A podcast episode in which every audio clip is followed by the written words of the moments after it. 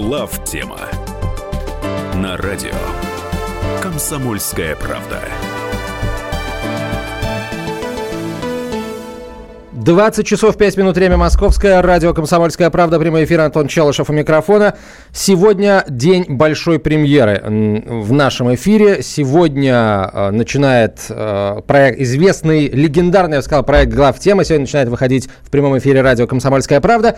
А Михаил Леонтьев и Михаил Юрьев э, стоят в пробках. В пробках в Москве. Сегодня мы репетируем Парад Победы. А в нашей студии Илья Савельев. Илья, добрый вечер. Добрый вечер, добрый вечер друзья. А, вы э, участник проекта «Глав тема». Я ее один из участников, потому что есть еще Анатолий Кузич. Сегодня я его немножечко заменяю. Добрый вечер всем. Рад всех приветствовать, рад находиться в этой студии. Спасибо большое «Комсомольской правде», что мы теперь выходим здесь. Э, надеюсь, что здесь много почитателей этой программы «Глав темы», потому что программа действительно уже стала э, легендарная. В свое время наделала шума на «Маяке», в интернете, в YouTube-версии. Э, мы выходили и рады приветствовать слушателей «Комсомольской правды» правды. И не только, и тех, кто долго ждал нашего возвращения, и вот оно случилось. Я так понимаю, буду знакомиться с вашей студией. Телефон прямого эфира 8 800 200 ровно 9702. Все правильно? Абсолютно. Антон, ты меня поправляй. Абсолютно. Я пока пока новый. нечего поправлять, да. 8 967 200 ровно 9702. Это Viber и WhatsApp. Вот они передо мной. Так что если есть люди, которые уже знакомы с главтемой, пишите, будем читать. А сейчас наши э, два мастодонта стоят в пробках. Э, по поводу вопросов, да, действительно, можно прямо сейчас присылать. Мы какие-то, может быть, даже вопросы... Да сейчас пока здоровки, здравствуйте. Вот а, ну, в общем, да, а, какие-то вопросы будем зачитывать, чтобы просто понять, э, что народ от вас угу. хочет. А чтобы народ что-то захотел, давайте для тех, кто, может быть, э, не слышал никогда о проекте «Главтема», а, расскажите, пожалуйста, сколько лет существует проект? Проект существует уже, наверное, года 4, а то и 5. Начиналось это все на радиостанции «Маяк». Я надеюсь, здесь можно такую небольшую рекламу. Ну, с благодарностью, с благодарностью к радиостанции «Маяк». Э, после чего мы ушли в YouTube с «Маяка». Там это было достаточно свободное, резкое и дерзкое творчество. А, в свое, ну, я думаю, что Михаил, э, Михаил Зинович Юрьев придет больше расскажет. Мы свернули свое творчество в YouTube и искали подходящую площадку, потому что проект действительно неординарный, потому что в этой студии будут появляться э, мнения, которые, возможно, вы больше нигде не услышите. Они звучат из уст людей, которые являются инсайдерами многих про- э, процессов, которые происходят в нашей стране. Э, поэтому действительно будет горячо, будет интересно, и не каждая площадка могла принять такое. И мы рады, что «Комсомольская правда», радиостанция, является той площадкой, на которой это можно делать. Э, тогда прямо сейчас да, расскажи, пожалуйста, можем на ты. Конечно. Расскажи, пожалуйста, Какие темы сегодня участники программы приготовили для эфира? Э, что будет обсуждаться? Какие сюрпризы ждут. Вы уж нас простите, постоянный слушатель «Комсомольской правды», за то, что мы э, делаем вид, что мы здесь все знакомы, потому что я в том числе с, а, обращаюсь и к, с, э, к постоянным зрителям и слушателям главтемы. Мы отсутствовали долго, накопилось много тем, которые хочется обсудить. Это э, начиная даже с выборов в Америке, почему бы, кстати, и нет – Франция, экономика, российская экономика. Ну, я думаю, что в интерактивном формате вы нам тоже подкинете какие-то очень интересные темы для обсуждения, которые мы сами пока еще не придумали. Поэтому мы открыты к общению с вами. Это будет очень сильно приветствоваться, тем более в нашем первом эфире. А там уже дальше как пойдет. Но давайте, я думаю, сформатируемся так. Сделаем э, большие как говорится, жирные темы. То есть не будем углубляться в мелочи, а сейчас как бы сделаем эту программу извините за тавтологию, программной, да, чтобы мы с вами познакомились, раз уж у нас сегодня премьера, и вы услышали основные тезисы, которые наши Михаилы будут э, продвигать в течение всей нашей долгой дружбы. Вот чтобы было понятно, как будут выглядеть следующие программы, вот хочется я сейчас даже нисколько а, вот пытаюсь выпытать да, какие-то секреты творчества, сколько хочется понять. А, вообще выбирать главную тему за неделю – это угу. штука сложная, потому что сейчас информация меняется так быстро. А, даже какое-то э, серьезное, из ряда вон выходящее событие, какая-то трагедия уже через сутки – если, простите, не увеличивается число жертв, а потихонечку начинает становиться менее интересной. Все вот верно. Как, как с Все этим верно. быть? С этим быть очень просто, на мой взгляд. Э, мои коллеги, которые сейчас э, отстоят пробки, э, могут меня поправить, когда подойдут. Вы знаете, все темы, которые происходят на неделе или случаются неожиданно сегодня утром. Это все проявление каких-то глобальных процессов, которые происходят в мире, в стране и так далее, и так далее, и так далее.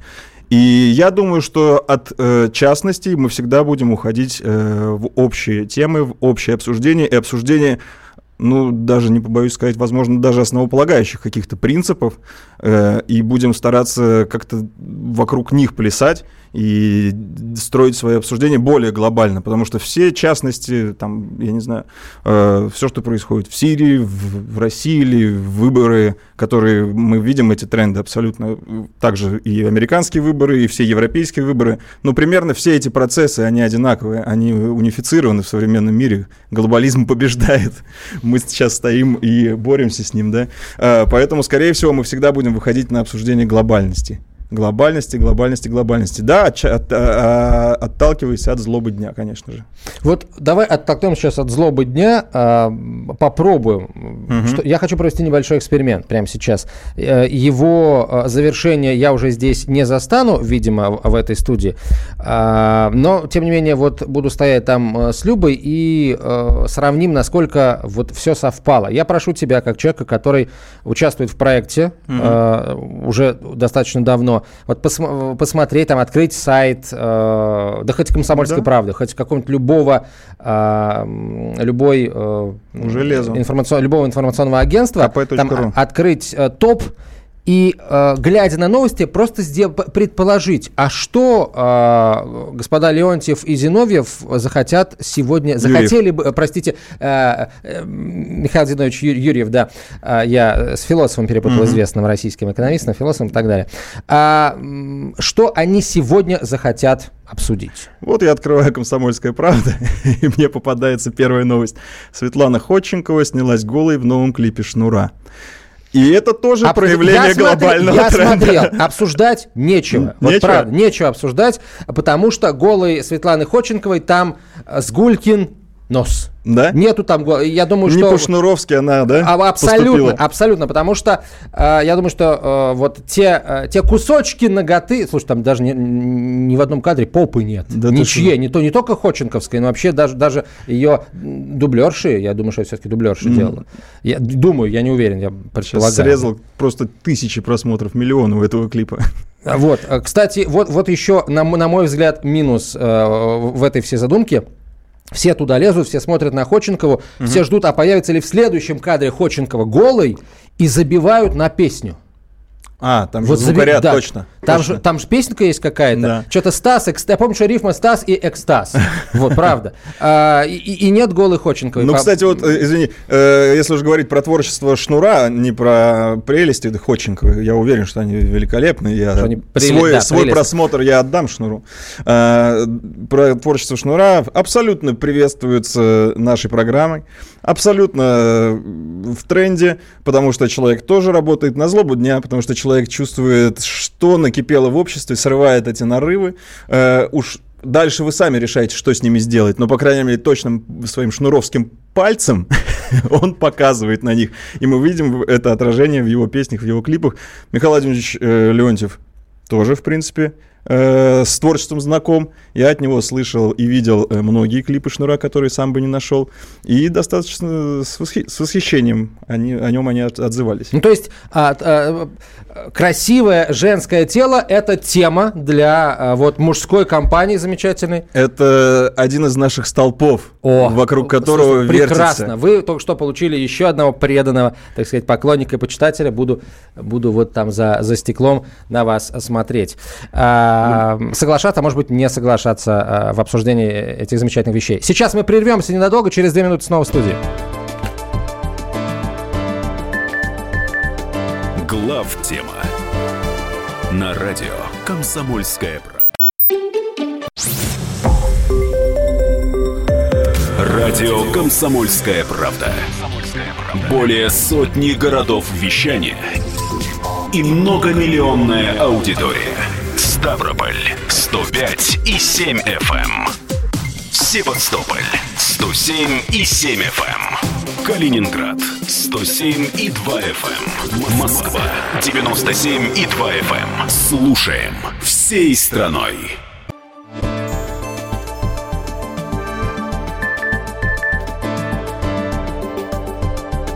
Глав тема на радио Комсомольская правда. 2017. Продолжаем разговор. Илья Савельев, Антон Челышев, э, Михаил Леонтьев, Михаил Юрьев в пробке, в пробках в московских стоят. Но говорят, один из них вот одну пробку преодолел и угу. вот-вот э, появится. Кто, какой из Михаила, давай говорить не Михаил... будем. А, ну, З, ладно, ну все, да. да. Михаила Леонтьева за Михаила З уже не, не выдашь, не выдашь, да. да. А, добрый вечер, Триада, очень скучал, следил в Ютьюбе, э, но навернулся комп. Печаль, mm-hmm. печаль, печаль у вашего почитателя. Рад, что вы вернулись, и теперь с нами пишет Сергей из Ставрополя. Сергей, добрый вечер. Савельеву респект, ура, ждем аналитику. Верните Шрека. А что такое Шрек? Кто вы? Что? Э, Шрек Ильич Гоголь была такая программа А-а-а. развлекательная. Это тоже делали наша банда, назовем ее так. Mm-hmm, понятно. Вот, но это развлекало. А будет ли ответ? Да будет ответ.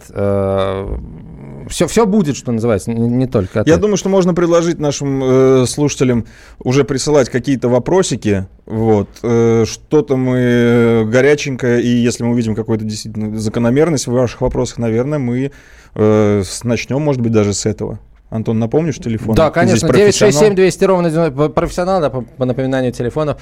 Действительно. 967 200 ровно 9702. WhatsApp и Viber. Пишите, э, господа. Э, звонить можно. Кстати, вы как насчет интерактива? То есть... С удовольствием. С удовольствием. 8 800 200 ровно 9702. Да. Пока не могу точно ответить, в каком настроении наши Михаил придут и когда мы начнем брать звонки. Но то, что будем брать звонки, это 100%. Тем более, я думаю, что сейчас наша аудитория, по крайней мере, московская, достаточно широкая, потому что все стоят в пробках пробках, делать нечего. Что делать? Слушайте комсомольскую правду. Да. А, ну, давай продолжим наш эксперимент. Давай, да, да, давай, вот, а, сделай э, став, ставочку, что называется. Да, вот давай попробуем определить три темы, которые, на твой взгляд, э, сегодня э, Михаил Зиновьев, Михаил, Михаил, Михаил Зинович Юрьев, Михаил Зинович Юрьев да. и Михаил Леонтьев зацепят? Да, захотят Я думаю, обсудить поподробнее. Французская дама, как знаете, Помните, был сериал этот «Элен и ребята»? Да. Вот мы его называем «Лепен и ребята». Лепен и ребята. Да, вот э, я думаю, что Лепен мы обсудим. И вообще французские выборы. От них уже перейдем, наверное, на этот э, распространенный, как это назвать-то, контрсистемный э, мир, который сейчас вот у нас мы видим, наблюдаем, потому что ну, ни для кого не секрет, что и Трамп задал этот тренд, Здесь тренд, я думаю, условно, наверное, да, приемлемый. Все понимают. Да, я не, да. очень, не очень его люблю, но оно, сволочь, такое удобное. А, так вот, наверное, оттуда мы перейдем вот на какие-то закономерности. Так, французские выборы. Это думаю, тема да. номер раз. Я думаю, что э, по значимости она тема не номер раз, но первая пришла мне в голову. Я думаю, что э, зацепим и экономику российскую. Я думаю, что наша программа сегодня будет э, программной. То есть это будут э, основные тезисы, которые мы будем развивать. И на примере, например, французских выборов э, мы, наверное, разовьем. А, слушай, очень важно. Вот ты сказал, э, программа будет программной, то есть вы будете объяснять, показывать, позицию. да, описывать трех китов, на которых э, стоит ваша программа. Да. Вот э, те идеалы, которые она отстаивает и защищает. Да, у нас Расскажи, есть концепция. Начни. У нас есть концепция. Эта концепция заключается в следующем. Мы немножечко можем быть резкими в заявлениях э, по поводу того, что нужно сейчас делать. Эти заявления могут несколько не вписываться в существующую реальность и быть достаточно радикальными. Но мы говорим здесь о том, как должно быть как должно быть э, и по отношению, конечно же, к России, для, чтобы выгода, в первую очередь, выгода приобретателям была Российская Федерация, российский народ. И из этих э, соображений, с этих позиций мы будем рассматривать все э, с позиции того, как должно быть. И поверьте мне, э, смелости делать так, как должно быть, э, смелостью обладают немногие сейчас. Обладают немногие, но есть люди, есть люди, которые э, поступают так, как нам кажется должно быть. А как э, удается вот на это, это действительно очень дорога, с одной стороны, благородная, иногда благодарная, но очень часто ваши оппоненты, я буду называть их своими оппонентами тоже, потому что я тоже вот тех же, собственно говоря, ценностей придерживаюсь, mm-hmm. если переборщить слегка, сразу говорят, популисты. Как, э, с одной стороны, не дать повода называть себя популистом, с другой стороны, аргументированно э, спорить я думаю, с что оппонентом? Э, популизма в этом будет, поверьте мне, не очень много, потому что не все э, тезисы могут отвечать этому принципу популизма. На самом деле есть у Михаила Зиновича книга, которая называется «Третья империя». Э, многие почитатели главтемы читали ее, и опять тавтология. И она как раз... А вот Михаил Зинович. Вот про книгу заговорили, он сразу пришел. Вот. Э, и в ней очень много раскрывается, очень много раскрывается того, о чем мы будем здесь говорить. Михаил Зинович, здравствуйте. А, Михаил Юрьев э, в нашей студии, э, один из участников программы «Глав тема», а я с вами, я с вами прощаюсь. Михаил Юрьевич, здравствуйте. Присаживайтесь, надевайте наушники. Антон, спасибо тебе большое. Спасибо вам, спасибо. Добрый вечер. За подмену. Добрый вечер, товарищ. Знакомый голос. Да. Здравствуйте. Прошу всех извинения, но форс-мажор в Москве, сами знаете, выехал за два часа. Да, стояли вместе с танками в пробке. Нет, с танками мы разминулись. Тогда без... Это Леонтьев стоял с танками, он выехал за три часа, поэтому его и нет до сих пор. Э, мы познакомились уже с Антоном, познакомились с нашими уважаемыми э, слушателями. Э, вот интересуются, в каком формате мы будем это все делать. Во-первых, с возвращением многие поздравляют. Спасибо. Интересуются, в каком формате мы это будем делать, вести программу. Давайте, может быть, как-то сориентируем людей. То есть у нас есть уже заготовленные темы, потому что мы с вами из-за пробок не успели перед да все, да все мы успели, не будем лицемерить. Да. А, тем более, что в пробку я провел время в пробке, так сказать, с пользой, слушал, как вы начали передачу вдвоем. А, и, в общем-то, на самом деле, по сути, все анонсировали. То есть, действительно, мы вот этой вот вводной передачей, а, э, я думаю, что мы так кратко остановимся на главных болевых точках – того, что происходит в стране и мире вот, ну, с начала года, с того угу. времени, как мы не выходили в эфир. Угу. А уже дальше, со следующих, будем, как обычно, отталкиваться от каких-то событий недели. Да. Ну вот с чего начнем? Э, Я думаю, с выборов. С французских? Ну, э, на самом деле, э, мне кажется, что если говорить о в таком вот если можно даже так выразиться, полуфилософском а, ключе, то есть в аналитическом, в стратегическом таком, то есть как раз а, таком, которым интересуются очень многие наши слушатели, и прошлые, и будущие э, э, слушатели постоянные КП радио, которые, я надеюсь, теперь часть из них станет и нашими слушателями постоянными. А вот с этой точки зрения, на самом деле, все эти выборы это все одно и то же. Они вскрывают одни и те же тенденции, и, конечно, в каждом случае своя специфика, но э, она не так значима по сравнению с некими общими закономерностями. Я вот для начала бы хотел бы сказать вот что, причем это я просто знаю, что это позиция и э, Михаила Леонтьева, мы с ним это сто раз обсуждали между собой. Вот э, и то, что произошло э, в Америке, но особенно на самом деле то, что происходит вот сейчас во Франции, показывает абсолютное торжество политтехнологий. Ну-ка, поясните, пожалуйста, Сейчас то, поясню. что мне казалось, что как раз идет э, как бы столкновение с системой, то есть народ и система расходятся. Да, замечательно. Мне так казалось. Вот и то, что тебе так казалось, хотя человек ты глубокий и хорошо знающий эти темы, оно как раз и показывает, каких успехов добиваются политтехнологии. Так. А, ну, ты прикинь, все же очень просто. А, я не простой человек, не я лично, а вот кто-то, я обобщенный, угу. да, так сказать. Вот я хочу, чтобы во Франции прошел мой человек. А я вижу, что народ настроен антисистемно. Если я сам человек идеологизированный, если я борец за какую-то свою идею, неважно какую, там, за либеральную, за коммунистическую, за фашистскую, за, за какую угодно, за исламскую, тогда мне очень важно, чтобы прошел конкретно кто-то, и тогда для меня, или даже я идеологический поклонник существующей системы, тогда мне важно, чтобы прошел вот идейный какой-то человек. А мне не, не, мне нужно просто своего человека поставить, без разницы какого, лишь бы своего, так сказать. Заработать.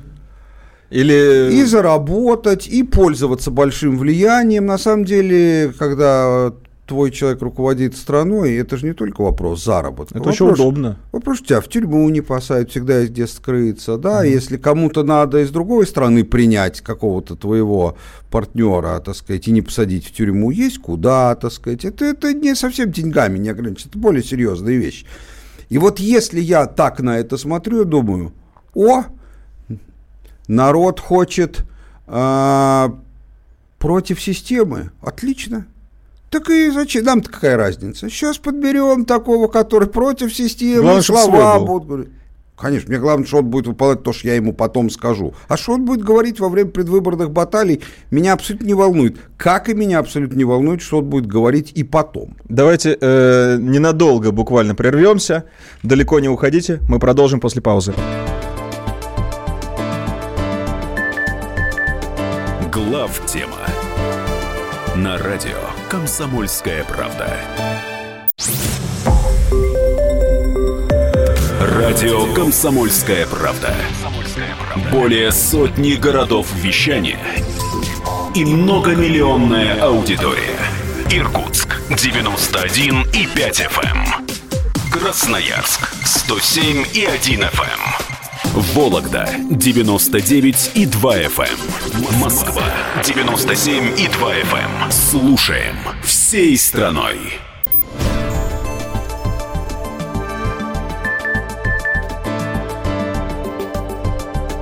Глав тема на радио Комсомольская правда.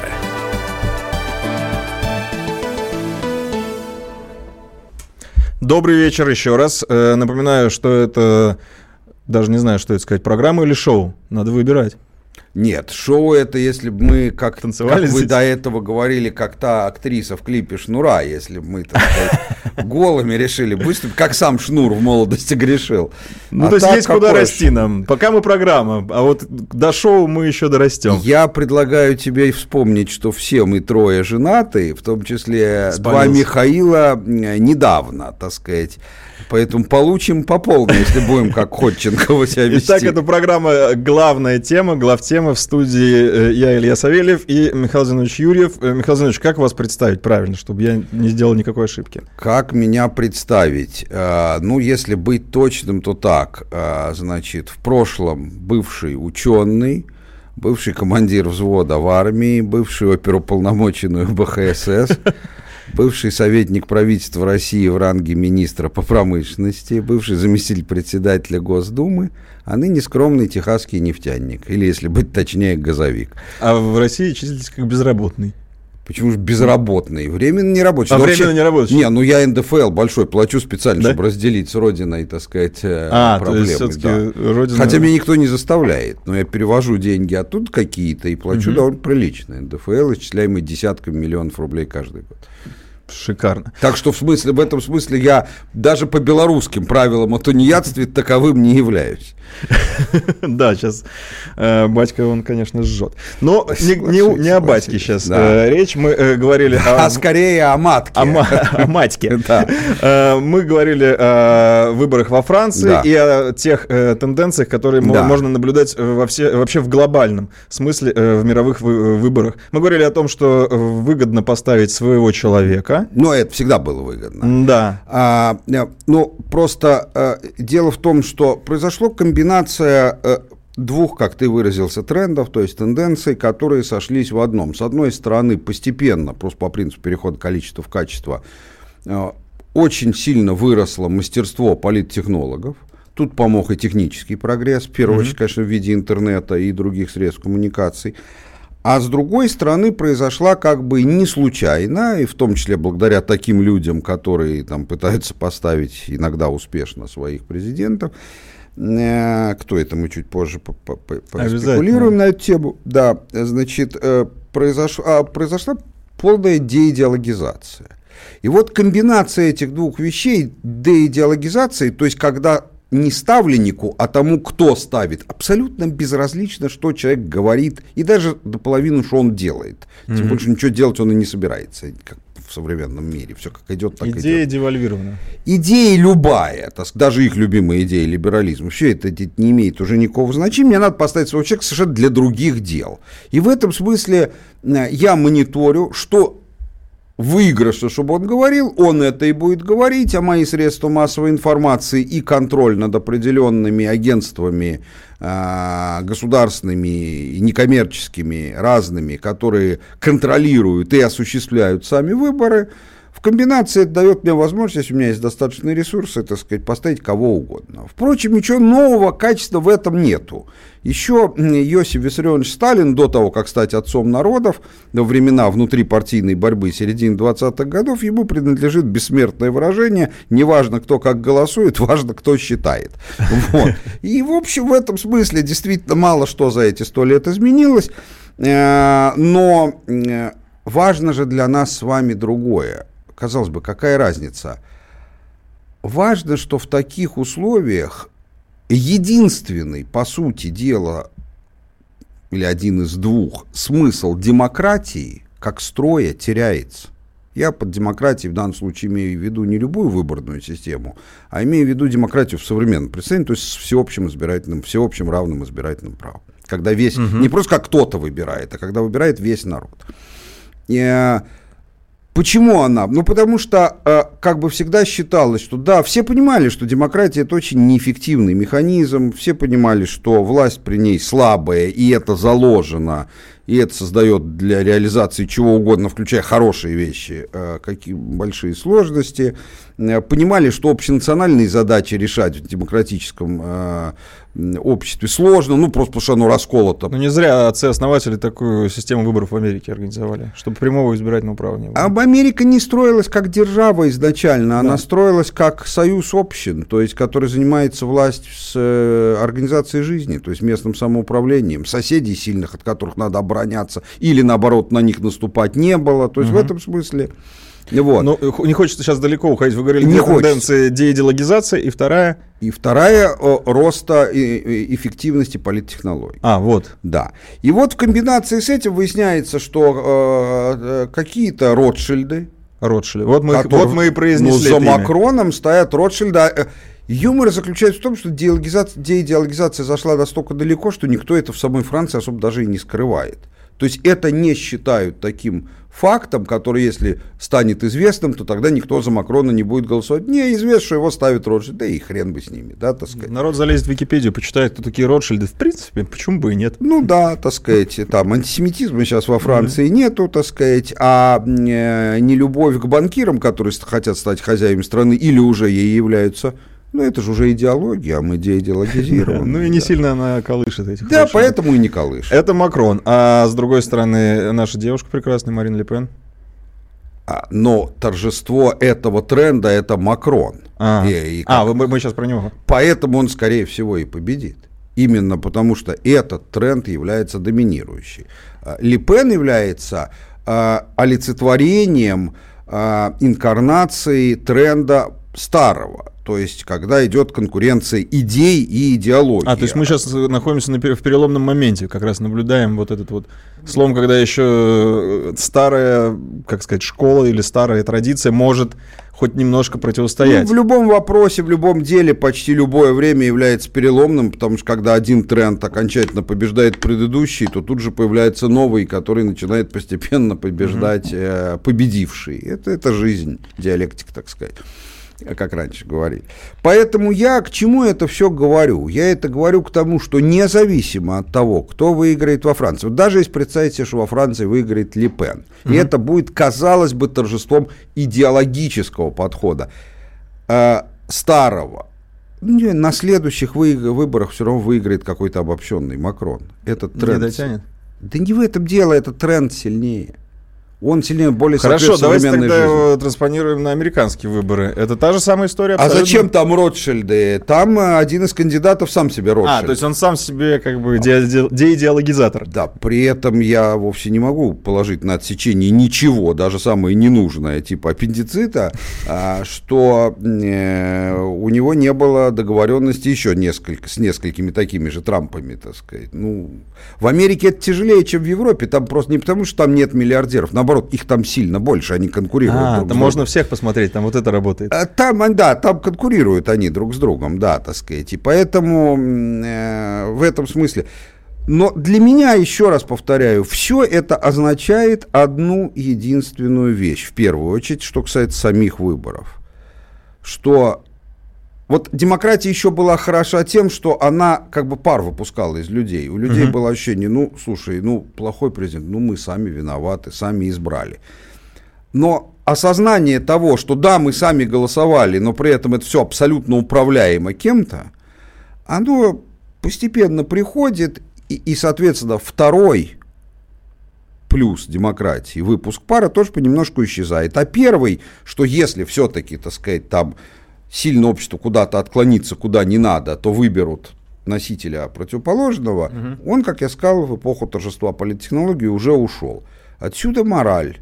Но я не вижу в современном мире, в отличие от 100 лет назад, никаких преимуществ у демократии, как у способа устройства, э, государственного устройства крупной страны. Вот мы зафиксировали первую нашу парадигму, э, о которой мы так много говорили еще с Антоном, что действительно мы будем сегодня говорить о каких-то программных и глобальных вещах. Э, Это одна из них. А вот как, вы, как вам видится развитие такой тенденции, что э, сейчас в данной конфигурации, о которой мы сейчас говорим, все общества, в которых проходят э, выборы, будь то американское, французское, сейчас будет немецкое, раскалываются буквально поровну. То есть Трамп победил с э, минимальным перевесом и то выборщиков, а не людей. Марин Ле Пен сейчас с Макроном тоже расходятся практически поровну. Э, и получается, что все страны делятся на два лагеря.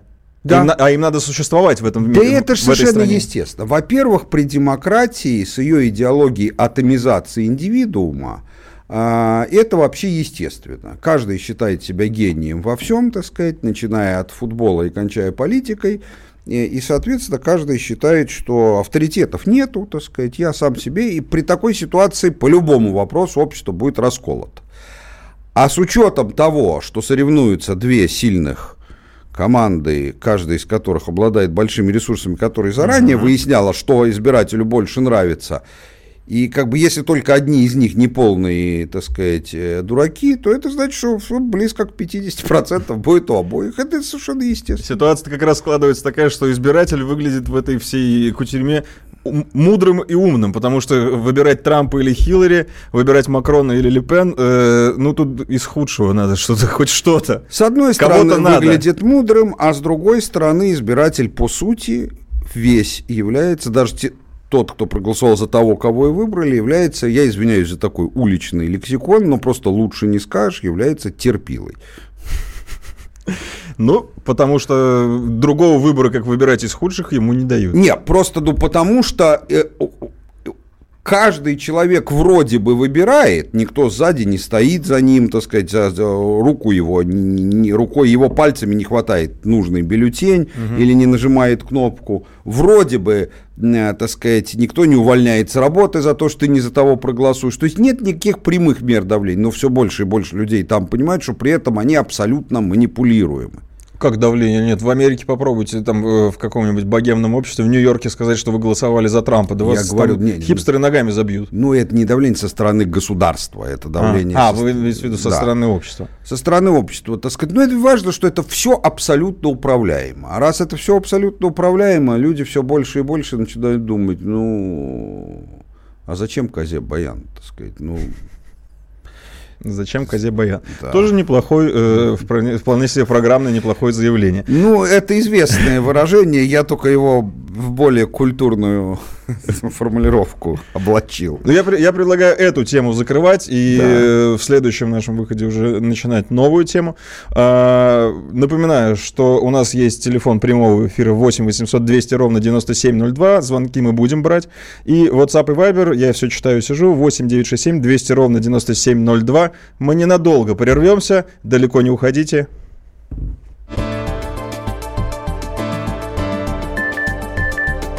Глав тема на радио Комсомольская правда. Радио Комсомольская правда. Более сотни городов вещания и многомиллионная аудитория. Таганрог 104 и 4 FM. Эм. Ставрополь 105 и 7 FM. Керчь 103 и 6 FM. Москва 97 и 2 FM. Эм. Слушаем всей страной.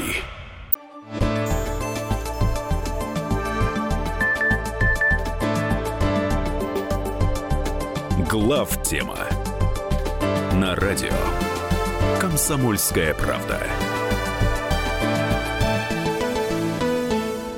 Добрый вечер, наши уважаемые слушатели. Это глав тема. Э, в студии я Илья Савельев, Михаил Зинович Юрьев и э, человек, представлять которого, я считаю, не нужно лишний раз э, расписывать, по крайней мере, Михаил Владимирович Леонтьев. Здравствуйте. Здрасте. До, добрались. Приношу, да, приношу извинения, но это действительно. Да все Здесь уже вот даже Собянин не виноват, вот положа руку на сердце, да. Михаил Потому ближе что танки, они танки и есть. Да. Птица парада. Они не городские. Да, это такое самое, самое безобидное стихийное действие. У меня в связи с этим есть некоторые предложения. Я, например, в интересах москвичей предлагаю перенести парад все-таки в какой-нибудь другой город. Э, ну, тематический, например, в Берлин. В Киев хорошо. Ну, Киев мелковато, да, Берлин. А мне, что, а мне Киев больше нравится. Мы про архитектуру говорим или про политику? Про, про парад. Про, ну, я про говорю, танки. что да, куда про танки, танки переносить. Да. Ну, э, вот. А, чтобы дойти до Берлина, да. через Киев придется пройти все равно. Продолжение. Ну да. почему же? Нет. Не обязательно. Ну, как известно, можно ехать в Тулу через Париж. Так что... Вот. Продолжай тему выборов. Это есть только с точки зрения украинского фронта, но есть еще белорусский фронт. Значит, с точки зрения выборов, да, вот я слышал, естественно, все в машине, все, что говорил э, Миша, да, все, что здесь говорилось, я, в принципе, с этим согласен, тем более, что он сам сказал, что мы много раз это обсуждали. Я бы хотел просто немножечко, поскольку мы на все это смотрим с точки зрения России, э, у нас все время существует некая такая тенденция ждать решения наших проблем за счет победы прогрессивных, э, антиглобалистских, антиатлантических, э, значит, там, евроскептических сил в странах, которые являются территорией, в общем, потенциального противника. Я напомню просто историю поучительную середины 2000-х годов, когда многим, в том числе вот мне, могу честно сказать, казалось, что произошли необратимые процессы уже в наших отношениях с Европой, то, что можно назвать, некоторые называли планом Путина, то есть это план глобальной такой европейской конвергенции. Путин же, в общем-то, человек, в общем, вполне проевропейский, пригерманский и так далее. Естественно, Германия была ну, ключевым звеном этого процесса, Э, значит, когда э, была идея, она базировалась на нашей, так сказать, э, энергетической мощи, то есть такая энергетическая конвергенция, на нее технологическая. Ну, я напомню, что был, например, согласован Э, вопрос вступления России в ЕДС, то есть в корпорацию авиастроительную, мы готовы были в значительной степени свернуть собственное гражданское авиационное производство, чтобы стать равноценным партнером в ЕАДС. Звучит как предательство. Ну, это не звучит как предательство, потому okay. что с точки зрения, это, это действительно, ну, сейчас два глобальных игрока на этом рынке, Boeing и э, Airbus, да, на самом деле, да, то есть ЕАДС и американская. Вот, больше там, в принципе, никого нет, и в ближайшее время вряд ли появится. Мы про дальнюю авиацию говорим? Что? Или вообще про любую? Про магистральную. Про магистральную я, да. я, я э, говорю о действительно э, ну, основном рынке гражданской авиации, угу. потому что я опять же не хочу уходить в детали. У меня был разговор с Пикерингом, который в свое время, он был послом в США, но он был... В России. Э, вот, фу, в России послом. Э, но э, интересен он был в первую очередь как один из руководителей Боинга. Впоследствии. Да, и на вопрос о том, почему... А вот вас интересует суперджет? Он сказал, не, мы выступаем как подрядчики. Просто как подрядчики. Mm. Нам деньги платят, мы делаем работу. Я говорю, а вдруг это будет, значит, э, удачная программа? Так. Он говорит, нет, все равно. А почему? А потому что нас рынок вот этих э, Региональных. региональных самолетов не интересует. А, вот. Да. Я говорю, почему не интересует? Ну, понимаете, там маржа плюс-минус ноль. Мгм. Интересный рынок. Я говорю, так вы и поэтому э, отдали это там бразильцам, И канадцам. нам, да, И канадцам. И, по-моему, да, вы правы, да. именно пусть- поэтому. пусть играются. Вот, э, пусть играются, да. То есть можно, конечно, с этого рынка сыграть. Собственно, я думаю, что многие страны, которые хотят в эту глобальную конкуренцию мировой авиации включиться, они так и сделали. Им ушли от темы. Да. Я к чему говорю, что было, и все это уже было овеществлено коалицией, э, вот три персонажа, там Путин, Шредер, Шрак, да, в какой-то степени Берлускони. Берлускони же, он же, конечно, был совершенно проамериканский, но при этом он, э, у них были очень хорошие отношения с нашим президентом. Вот, и он тоже из-за этого частично пострадал, да, хотя геополитически, казалось И бы, какие проблемы. Так вот, и политическим отражением всего этого была вот эта ось Париж, Берлин, Москва, которая э, создалась против американской а- авантюры в Ираке. Так. И куда они все делись? Кто-нибудь с избирателями Франции, Германии там, обсуждал вопрос о геополитической ориентации, когда Шредера сменила гражданка Меркель, которая на предложение Путина ответила, значит, пылкой женской истерикой и третьим энергопакетом, который она наполнила, да, как гигиенический прям. Вот. А она была... Шредер, Ширак, да, опять же история с Францией, перейдем к Франции, да, Ширак, который хотел своим преемником сделать Доминика де Вильпена. Человек, вот он, преемственная такая галлийская позиция. да. И как чертик из табакерки был вынут Саркози. А это вот первопроходцы вот той вашей Да. идеи Да, Ротшильдов. Да. Ну, не обязательно. Ну, это не совсем Ротшильд, там скорее корсиканская мафия. да. Не-не-не, Ну, я не говорил отношение, чем именно. Ротшильды, Нет, Про да? Ротшильдов я говорил в плане Макрона. У Макрона Ротшильды, а Да. там А я корсиканская и мафия. говорю, да, Ну, что это может быть любые Ага. игроки, Вот. какая разница. Но э, важно что? Что Европа находится под внешним управлением. И вот когда американцы вдруг обнаружили, что как же так, они вроде как будто бы все профукали, они быстро навели порядок, потому что все европейские элиты, все европейские медиа, лучше всего это видно на Германии, абсолютно полностью подконтрольно, абсолютно, да? Значит, методика, вот Миша об этом говорил, методика здесь простая, это монополия на управление компроматом. Ого. Вот. Она монополия, в том да. числе. Смотрите, Фион в политике во французской. э, с 93 года он министром в разных правительствах, премьером был.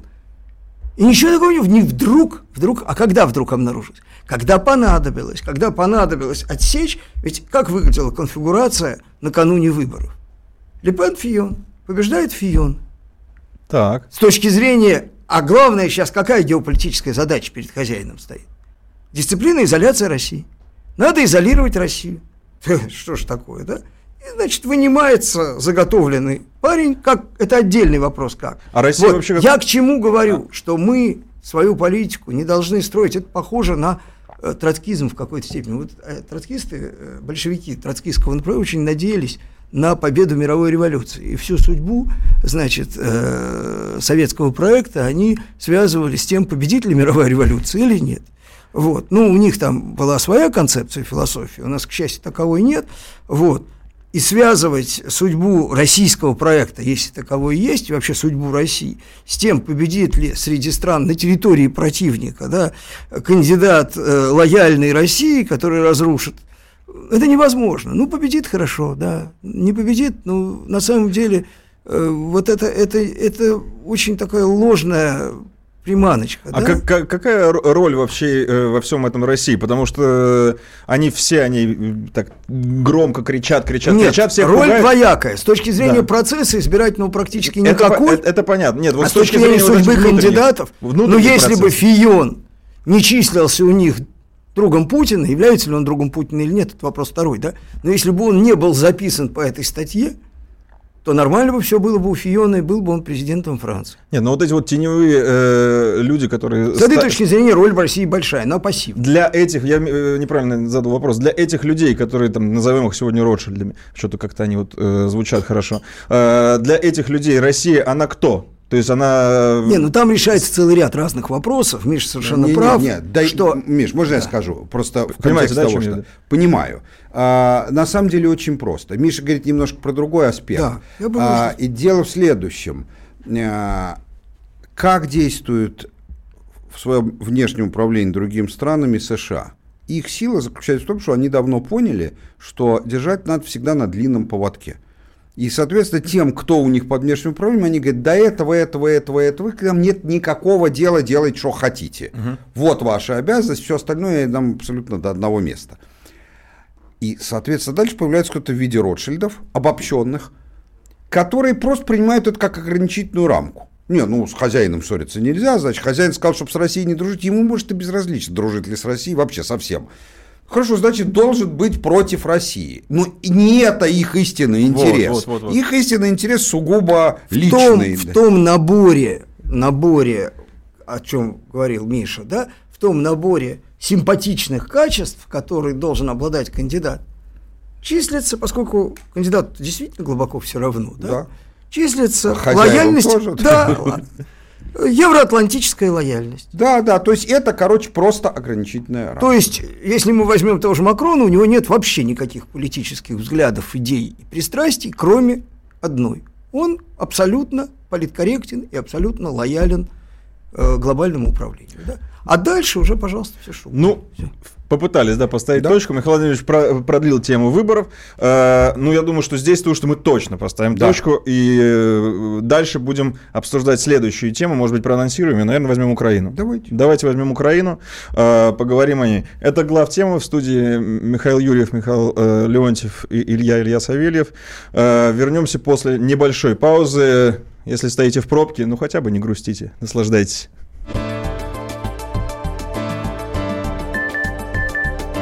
Глав тема на радио Комсомольская правда. Радио Комсомольская правда. Более сотни городов вещания и многомиллионная аудитория. Керчь 103 и 6 FM. Севастополь 107 и 7 FM. Симферополь 107 и 8 FM. Москва 97 и 2 FM. Слушаем всей страной.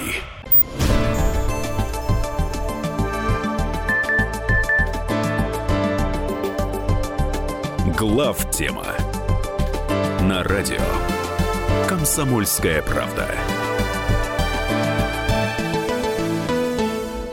Добрый вечер еще раз. Это глав тема. Приветствуем всех, кто сейчас наблюдает красоту московских пробок. Можно разглядеть архитектуру, которую вы, может быть, на скорости не замечали. Увидеть что-то новое вокруг себя, познакомиться с кем-то в пробке. Это тоже, кстати, Заборы, способ. Заборы. например, да, которыми э, машины. строительная деятельность обозначена. Да, вот сейчас- вы меня все удерживали от этого страшного шага. Это а я Михаил- все-таки накануне Украины скажу. Вот никакого отношения Сергей Семенович Собянин к сегодняшнему коллапсу не имеет, вот это честно, да, но в целом, конечно, маленький вклад он внес даже в это. Но я, наконец, понял, вот я долго думал, каков градостроительный идеал нашего мэра. Я все время раньше клеветнически полагал, что это город Когалым. Тем более, что там была даже теория соразмерности застройки, величины улиц и так далее. Да? Я ошибался. Благодаря, значит, кризису в отношениях Соединенных Штатов с Корейской Народно-Демократической Республикой мы много раз видели кадры города Пхеньян. Я понял, что градостроительный идеал Собянина – это Пхеньян.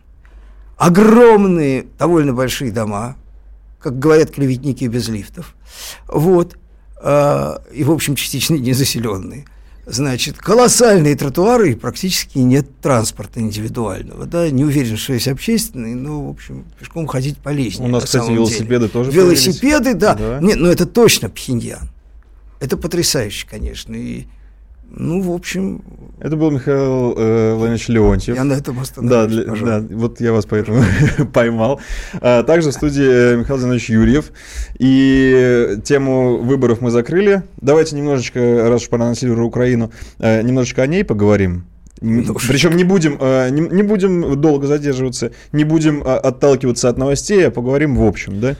Да, и больше скажу, э, я не вижу никакой нужды вот сейчас в этом году, если не произойдет что-то там драматически нового, э, обсуждать от, э, нам, что в принципе происходит на Украине. Вот что бы там ни происходило, уже все ясно, что там происходит, и никакого интереса не вызывает ни в силу а, не в силу неактуальности для нас, а в силу полного очевидности. Да? Ну, все заранее можно предсказать. Ну, коротко, давайте, чтобы мы синхронизировали наше понимание с нашими слушателями. Все-таки мы здесь э, ну, первый раз в этой студии. На Украине а, пришел к власти режим, а, то, что он пришел демократическим способом, во-первых, он пришел не особо демократическим способом. Он такой. пришел в результате государственного переворота. Демократический способ не особенно возник. демократическим, да. Во-вторых, э, то, что мы говорили по предыдущей теме, как раз э, и говорит о том, что пора уже всем мыслящим людям, даже тем, кто к самому слову демократия относится хорошо, пора понимать, что пришел демократическим образом, это перестало быть комплиментом. Ну, просто потому что как-то абсолютно манипулируемо, поэтому, ну, был выбран демократический способ постановки своего кандидата как менее затратный по сравнению с силовым. Вот и все, так сказать. Вот.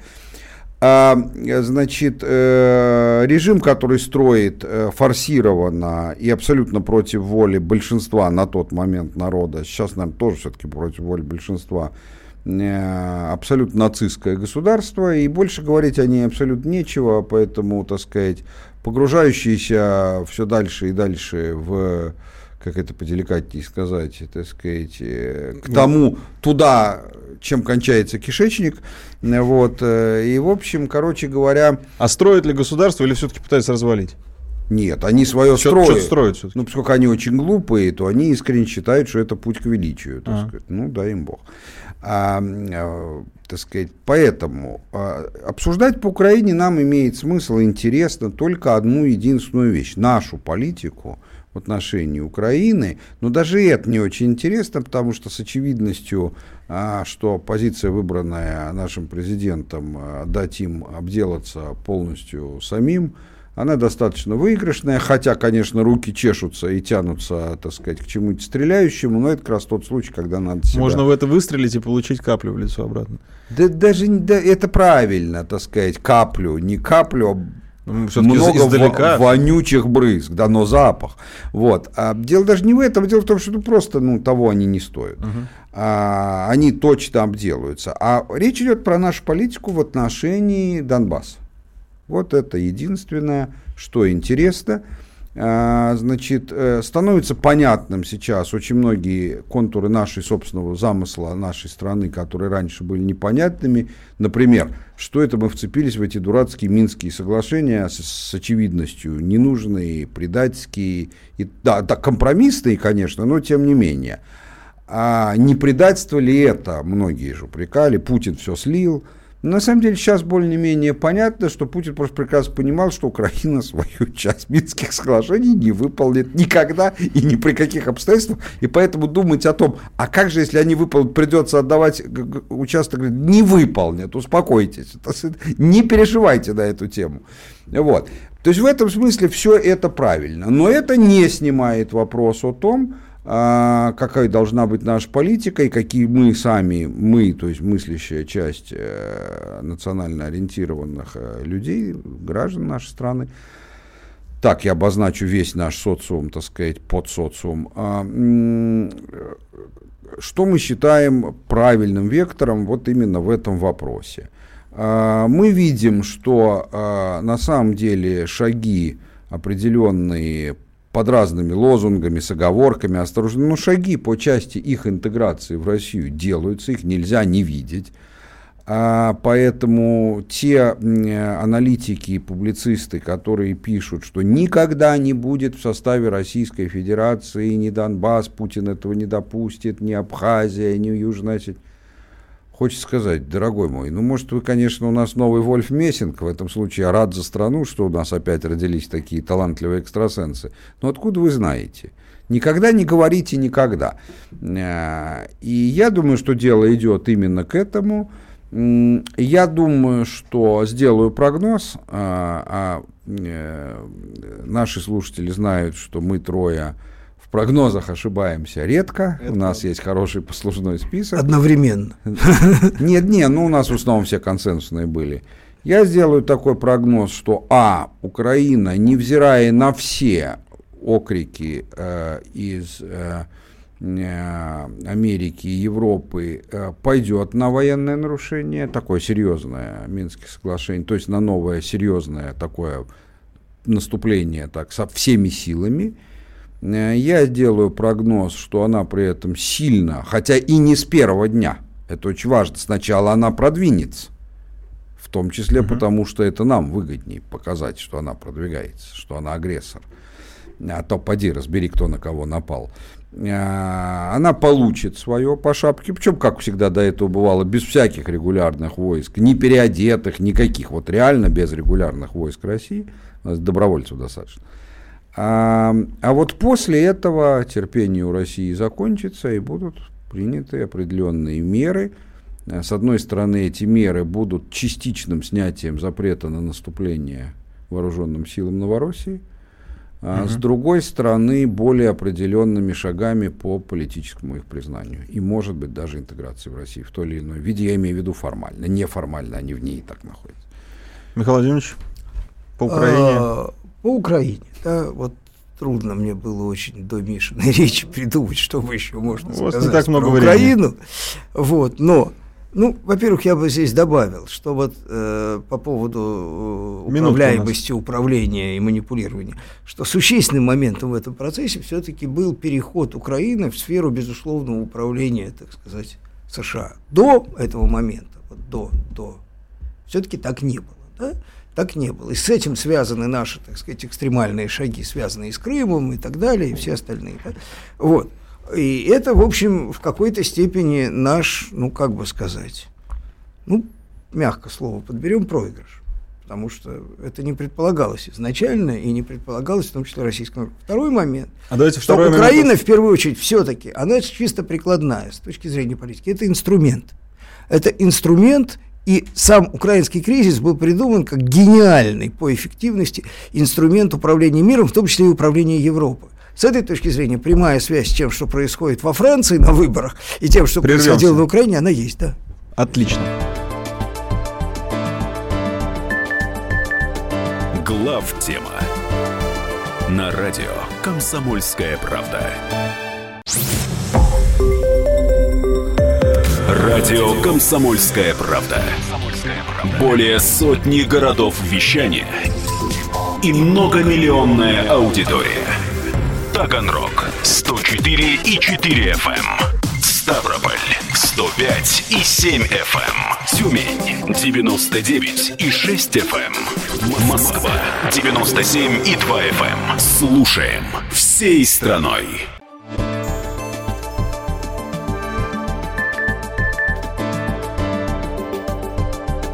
Глав тема на радио Комсомольская правда.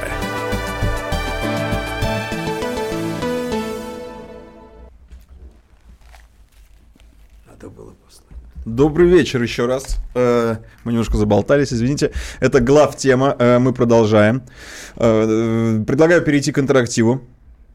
Все согласны, кивают. Все, Миха... да, Михаил Зинович Юрьев, Михаил Владимирович Леонтьев сегодня в студии, я Илья Савельев. 8 800 200 ровно 9702, это телефон прямого эфира. Наши WhatsApp и Viber 8 967 200 ровно 9702. Вот сейчас мы открыли эти э, коммуникации каторы, наверное, их называют, не знаю. Э, смотрим, читаем. И вот Михаил Вайбер нам пишет, э, Михаил Леонтьеву вопрос. Кто эти мировые негодяи, которые грезят о энергетической блокаде России, забирая трубы на Украине, блокируя проекты газовых потоков, те, кто пытаются скинуть Асада?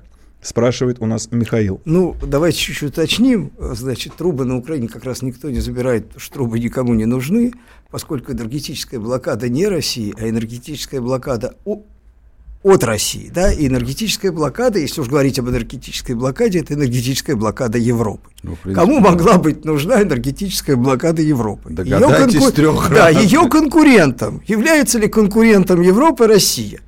К сожалению, нет. Она Вот. является ее поставщиком. Да, она является поставщиком, и она могла бы быть, вот то, о чем я говорил, вот этот вот, то, то, что можно назвать план Путина, да, она могла бы быть гарантом энергетической безопасности Европы и ее энерге- энергетической конкурентоспособности. Но вот Европа так не захотела. Вот. Значит, интересно, что вот эти же самые негодяи, мы сейчас это очень хорошо видим, Потому что это теперь не какие-то абстрактные негодяи, а, в общем, довольно конкретные. Вот, когда говорят глобальная элита, кто такая глобальная элита? Вот американцы, антиамериканизм. Посмотрите на бедного несчастного Трампа. Я не знаю, останется ли он бедным несчастным до конца своего срока. Неизвестно, сколько продлится срок. Но вот в настоящий момент выглядит он довольно несчастненько. Да? Вот это самая глобальная элита, которая не обращает внимания даже на, собственно, вполне легитимное поражение себя на выборах в якобы стране гегемонии, которая просто его зажала, пользуясь выстроенной системой, кстати, сдержек противовесов, которые отцы-основатели Америки, а Америка и есть государство, которое была для этой сначала американской, а потом и глобальной элиты построено, оно ограничивает, жестко ограничивает власть президента, который некоторым казался наделенным какими-то сверхъестественными полномочиями. Кстати, я хочу заметить, что в Америке э, полномочия президента большей частью презентационные. У него много очень презентационных полномочий.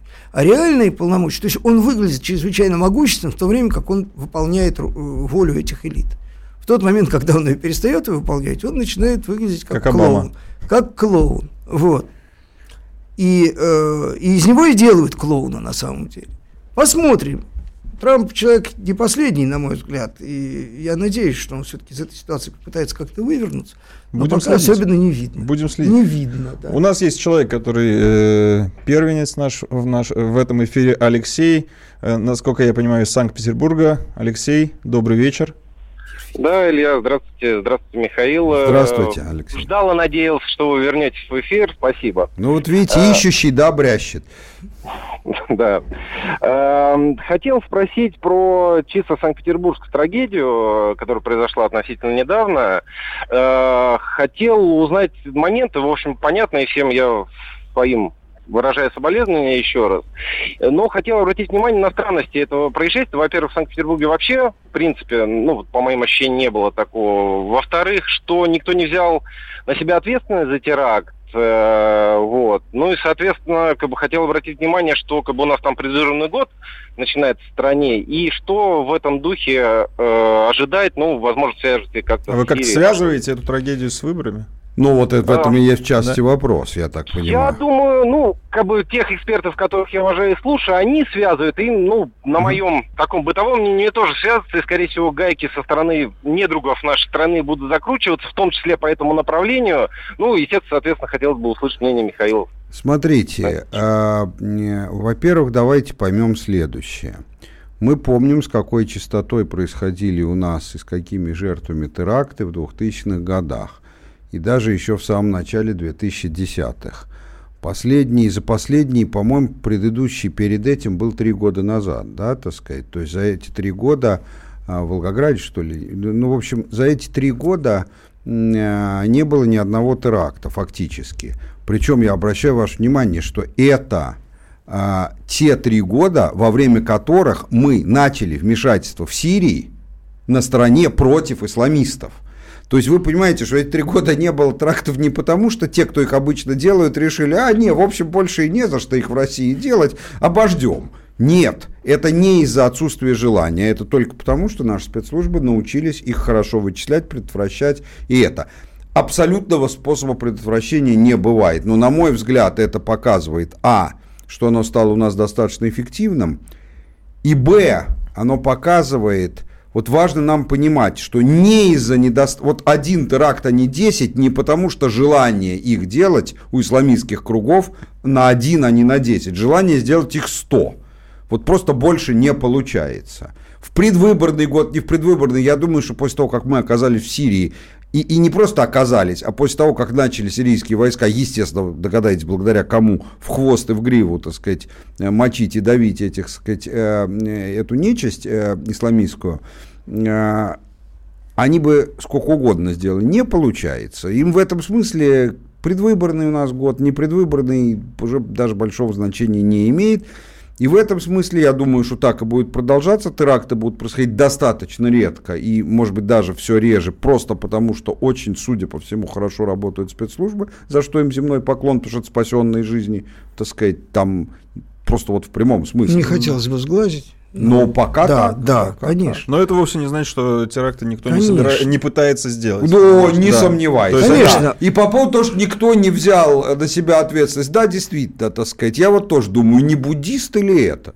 Вот, кстати, я не помню Радикальный. терактов. Радикальный Я не помню терактов э, в России, за которые кто-то брал на себя ответственность. Не берут иногда, так сказать. Ну, в основном это как раз самозванцы. Да, часто Да. не те, кто сделал. Вот. э, э, На самом деле, действительно, имеется в виду, что это все выглядело в большей степени как именно прямой месседж в отношении политического руководства российского, потому что президент был Питере, это первый акт вообще в Питере, который был, в Питере же не было ничего до этого, это правда, вот, и, очевидно, э, заказчик это имел в виду. Может быть, это входило, так сказать, в задачу, то есть это в рамках отчетности А может, э, потому, зачислялось. а да. может, потому что в Питере не было, думают, ну там, значит, наверное, не такая бдительность, ну попробуйте там, может, легче получится. Вполне Ну, допускаю. легче получится. Во время визита обычно идет как раз усиление, но не в метро. Да, Наверное. ну, не- а Наверное, не в метро, Ну как да, раз. ну как да. раз.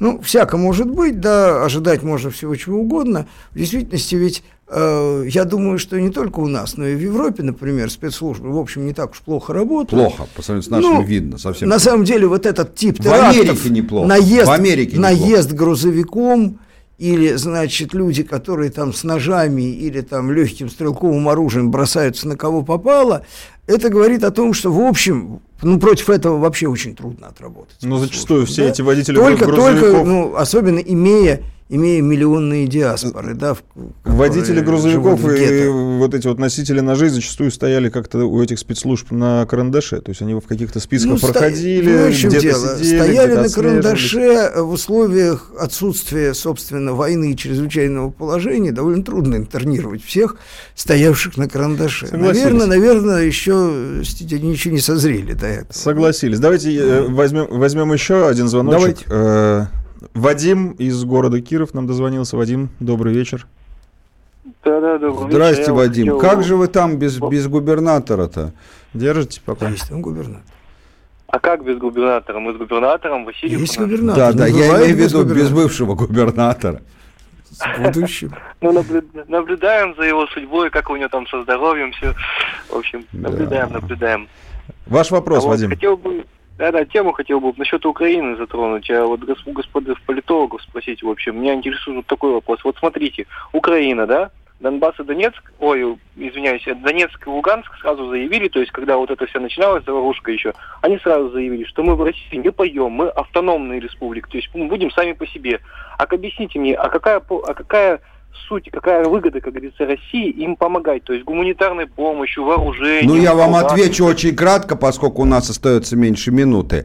А, вот в 17, а, 16, 17, 18 веке в Прибалтике нынешней сложилась следующая конфигурация. А, Речь Посполитая, которая тогда была очень могущественным государством, значительную часть этой Лифляндии зах- захватила себе. Это была так называемая польская Лифляндия.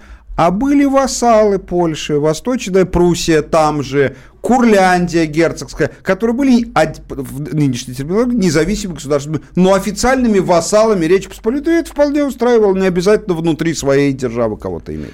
Ну, на этом мы вынуждены поставить точку, дорогие друзья. Э, Были рады э, стартовать здесь э, в очередной раз на радио «Комсомольская правда». До, до встречи в следующий четверг. Главтема. И- или, же. может быть, после праздников. Или, может быть, после праздников. Всем спасибо. До встречи.